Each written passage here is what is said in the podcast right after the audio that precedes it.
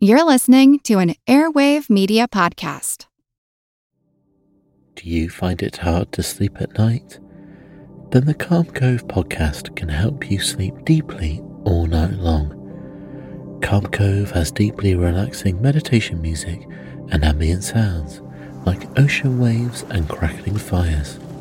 All of our episodes are designed to help you relax and to fall asleep fast.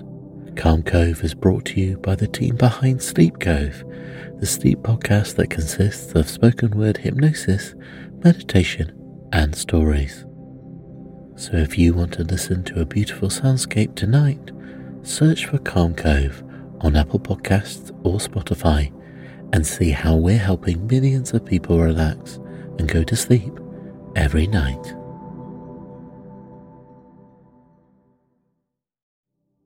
Do you find it hard to sleep at night?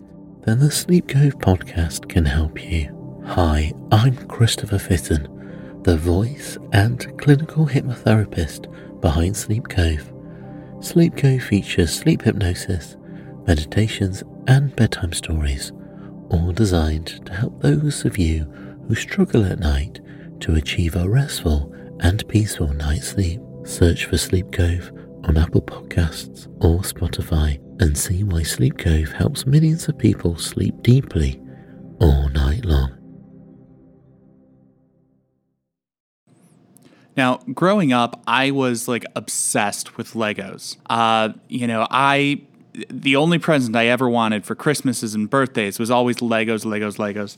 And I built Lego cities and castles and and all sorts of things that took up probably like twenty-five percent of the living space in my bedroom. And I remember as a kid thinking, like, how cool would it be to go into a building of Legos? And I know I'm not the only one. Now, interestingly, I found in two thousand nine, someone actually did build a livable two-story house out of Lego. I feel like Who Arted? Try to slice it. Who Arted? Mister Wood Arted me. Good. Either way, it, it's ambiguous. It works on so many levels. I know. That's off to a great start. Welcome to Who Arted, where we explore visual arts in an audio medium. I'm your host, Kyle Wood, and for this week's Fun Fact Friday minisode, we're going to learn about James May and his Lego house.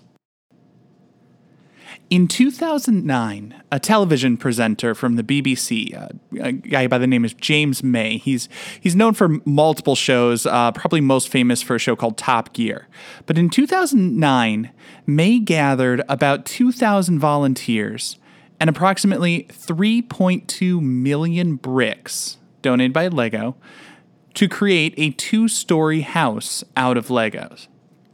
He created this for a series on the B B C. It was called James May's Toy Stories.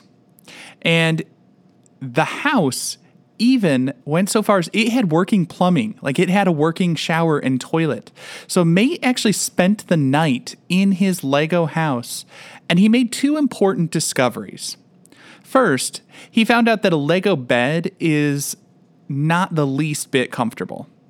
And secondly, he discovered the structure that he had built was not waterproof.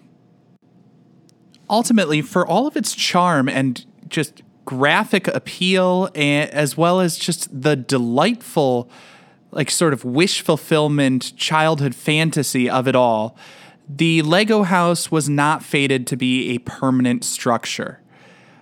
Um, you know, May and his volunteers built their Lego house on land um, supplied by a vineyard.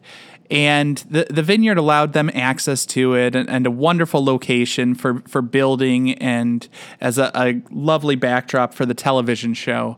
But at a certain point, they needed their land back. The Lego house was getting in the way of their harvest. And at that point, they looked to move the house elsewhere. Unfortunately, it's kind of hard to move a house. It is very, very expensive to move a house. I think estimates were it would cost around eighty thousand dollars or in the neighborhood of fifty thousand pounds to disassemble, relocate, and reassemble May's house. So their plan to move it to Legoland kind of fell through because of the expense. And May kind of made a, a last-minute attempt uh, to try to find someone else who could take the structure. I think he even was willing to give it away for free to anyone who could simply uh, foot the bill to move it and have a plot of land to put it onto. But nobody was willing or able to take him up on the offer. And so the two-story Lego house had to come down. And the one bit of good in all of this is, in the end, May and Lego donated all of those bricks, like three million bricks, to charity. So James May got to got to live out his childhood fantasy, build a life-size Lego home for him to be in. He spent the night in there, and then he got to pay it forward. He passed on those bricks to other people in need so that everyone could have a chance to build their vision and live their dreams. This concludes this week's episode of Who Arted. If you found this tolerable, please like and subscribe on Apple Podcasts, Spotify, or wherever you're listening.